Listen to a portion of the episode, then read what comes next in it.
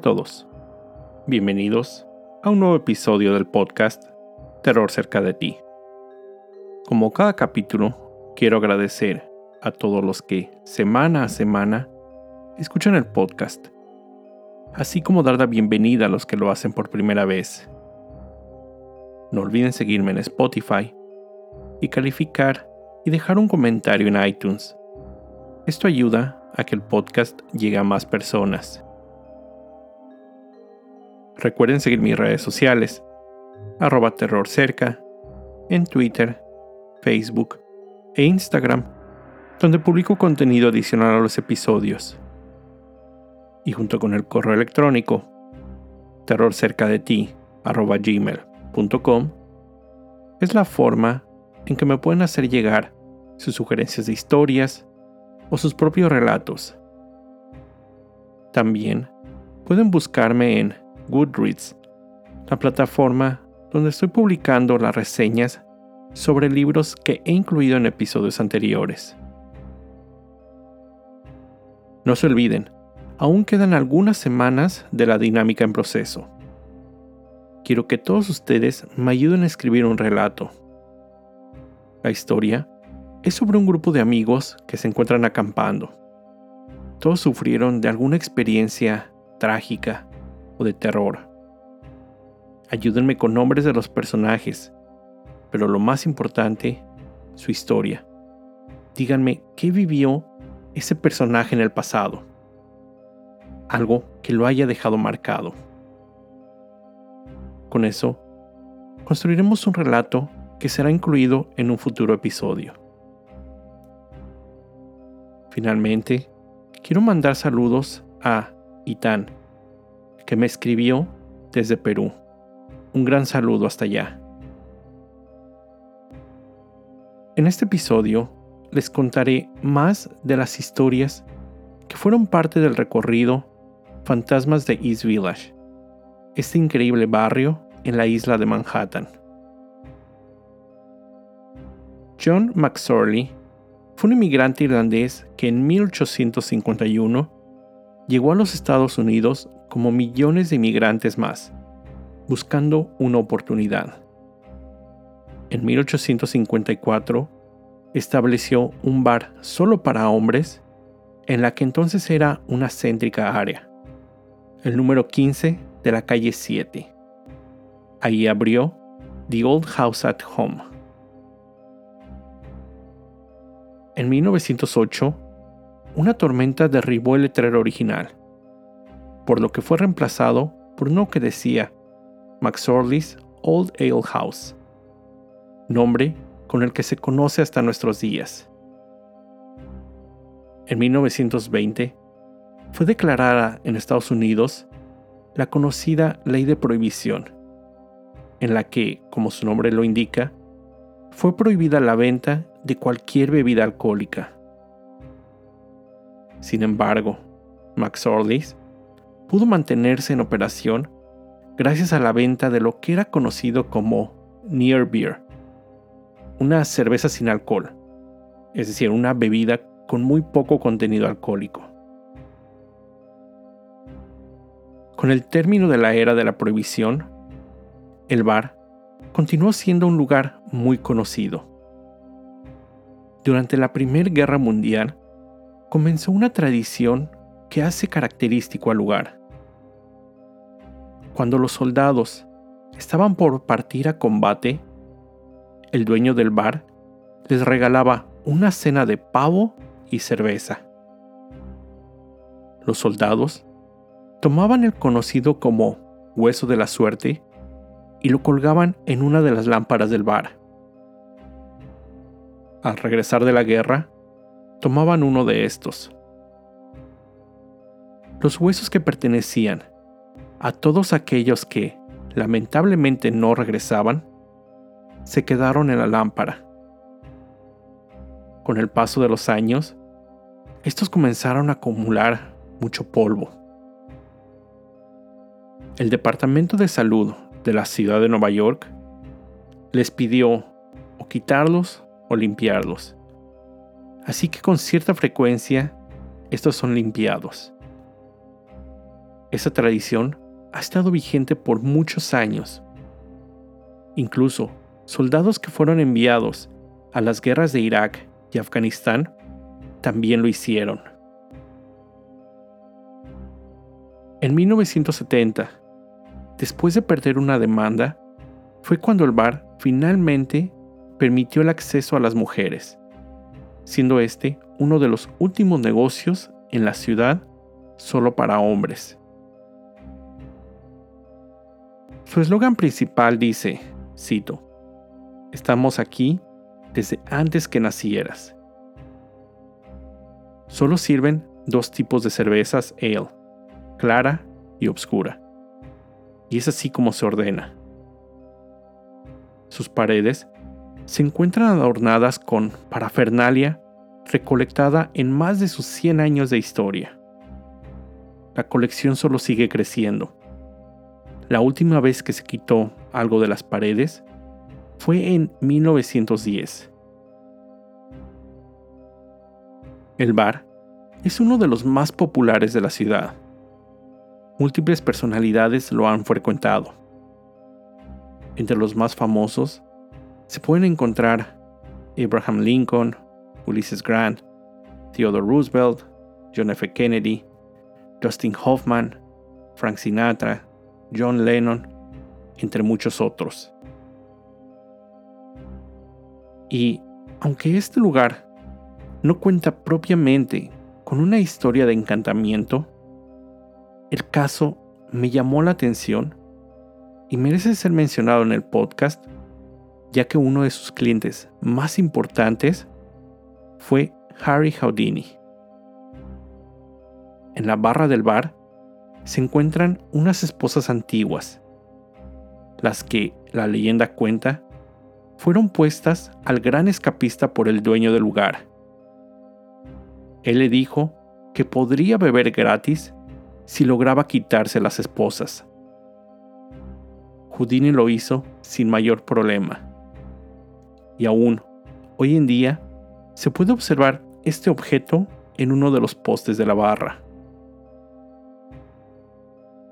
La fama de Harry Houdini va más allá de sus escapismos él dedicó gran parte de su carrera a desenmascarar a personas que pretendían hacerse pasar por mediums o psíquicos. Con su amplio conocimiento en los trucos, se dedicaba a asistir a las sesiones, en ocasiones disfrazado para evitar ser reconocido. Ahí explicaba cómo la gente era engañada con esos trucos él hacía esto porque quería creer. Él quería encontrar a alguien que en realidad pudiera comunicarse con los espíritus. Cuando, después de la muerte de su madre, él quiso volver a hablar con ella. Años después, él hizo un pacto con su esposa.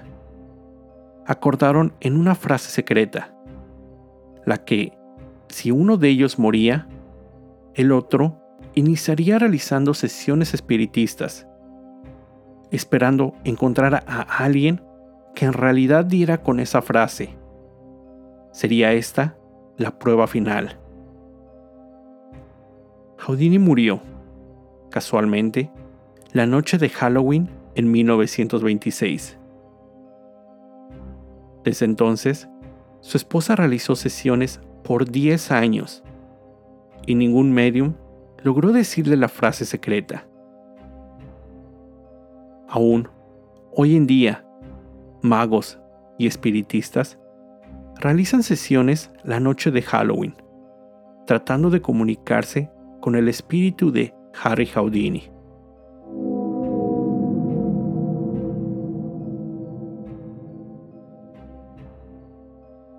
La siguiente parada en el recorrido fue en el número 29 este de la calle 4. Ahí se encuentra el que hoy se conoce como The Merchant's House Museum. La breve historia que contaron en Boroughs of the Dead me llamó tanto la atención que al día siguiente asistí a una de las visitas guiadas del museo. Esta es su historia.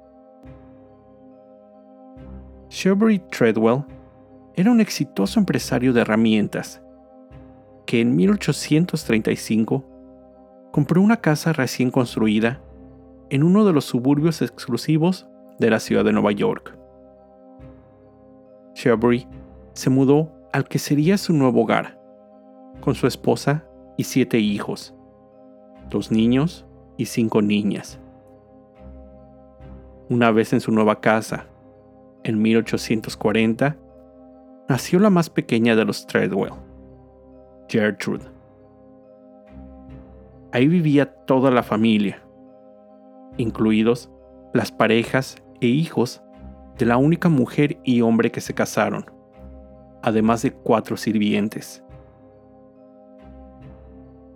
En 1865, Sherbury falleció en cama, dejando a su familia con un limitado ingreso, además de algunas propiedades que fueron vendiendo poco a poco para mantener su nivel de vida.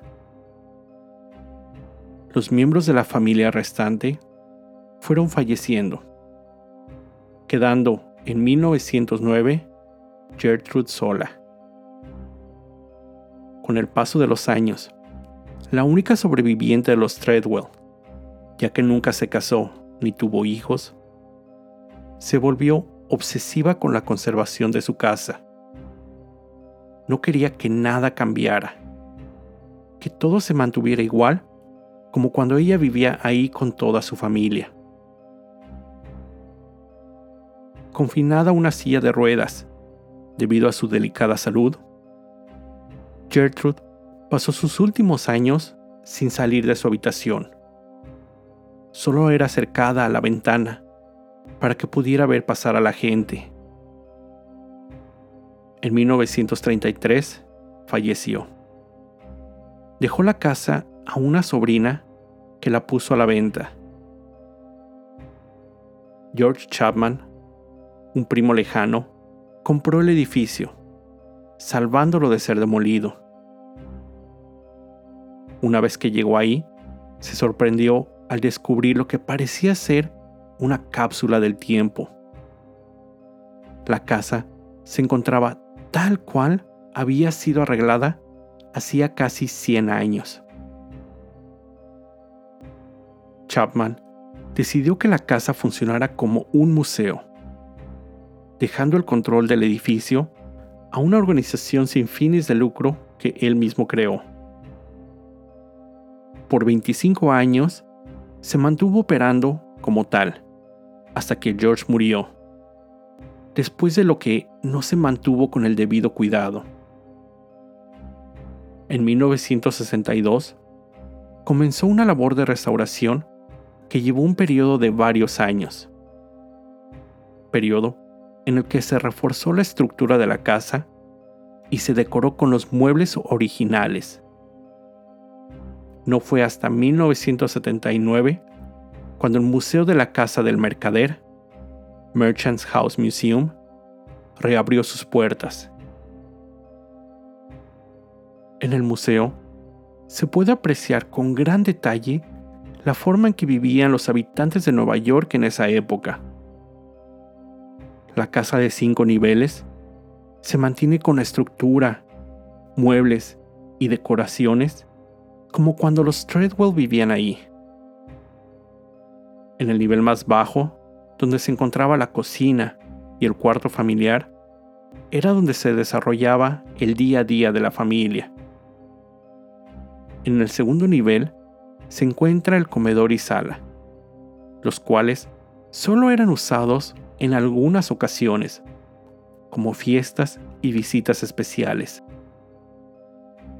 La sala era el lugar donde se realizaban los velorios de los familiares que fallecían en casa, como era costumbre en esos días. Cuando esto sucedía, todas las cortinas eran cambiadas por telas de color negro y los espejos cubiertos con el mismo material. El tercer nivel era donde Shelbury y su esposa dormían en habitaciones separadas, también como era la costumbre. Ahí se encuentra la cama donde el patriarca y Gertrude murieron. El cuarto nivel era ocupado por todos los hijos del matrimonio. El quinto era usado por la servidumbre, así como lugar para almacenar la ropa que no era del uso diario. La casa contaba con un sistema de campanas, las cuales eran activadas en diferentes lugares.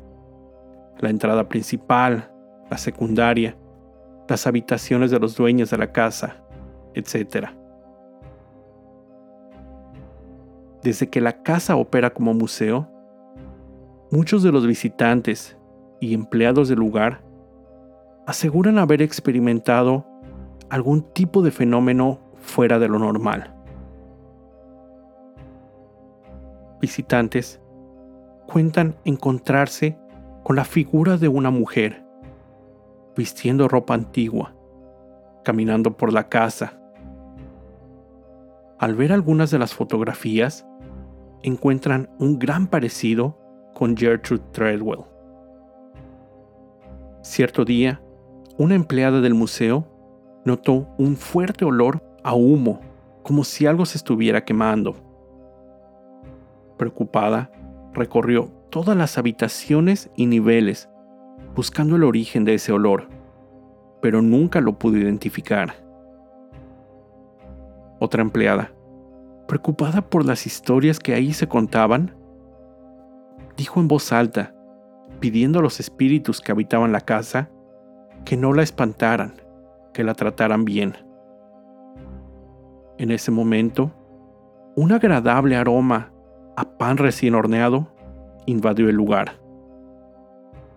Algo que era imposible que sucediera, ya que ningún horno o estufa en el lugar son funcionales.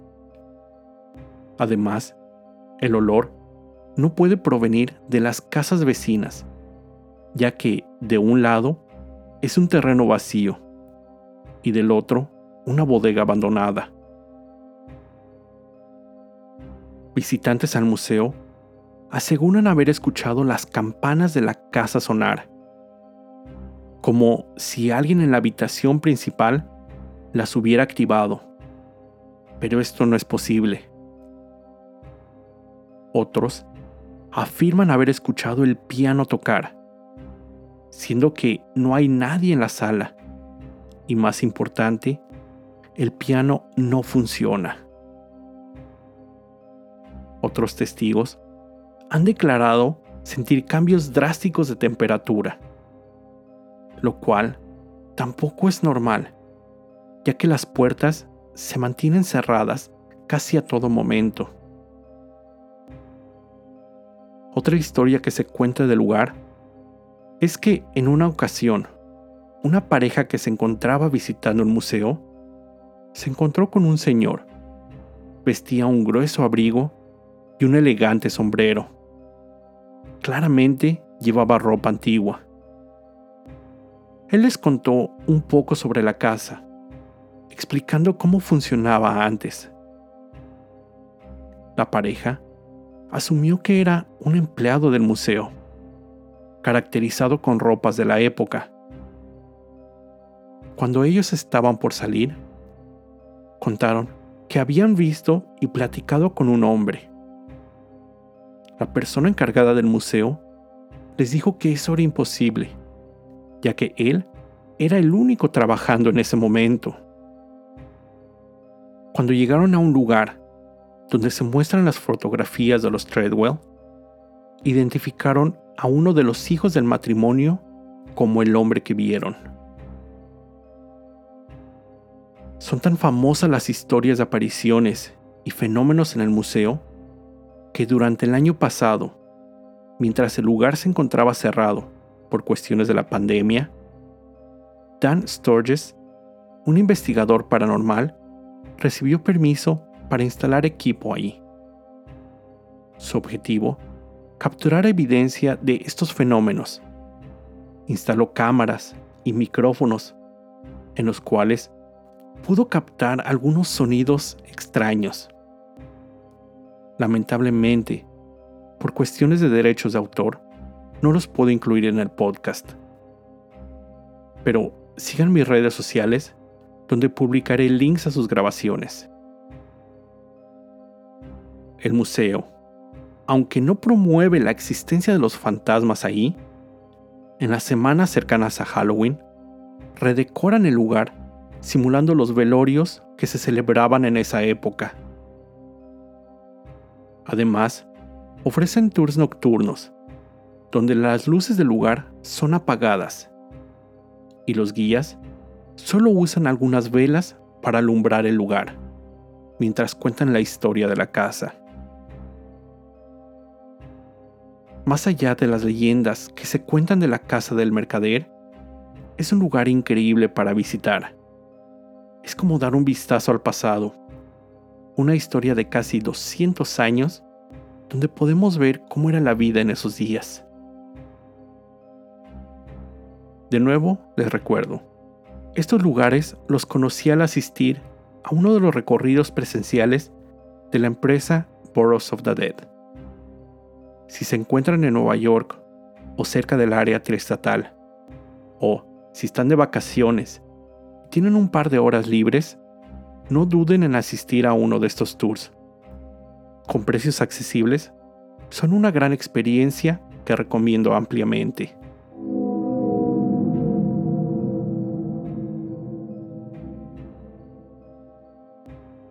Antes de finalizar este episodio, quiero contarles rápidamente de la visita que hice el fin de semana pasado.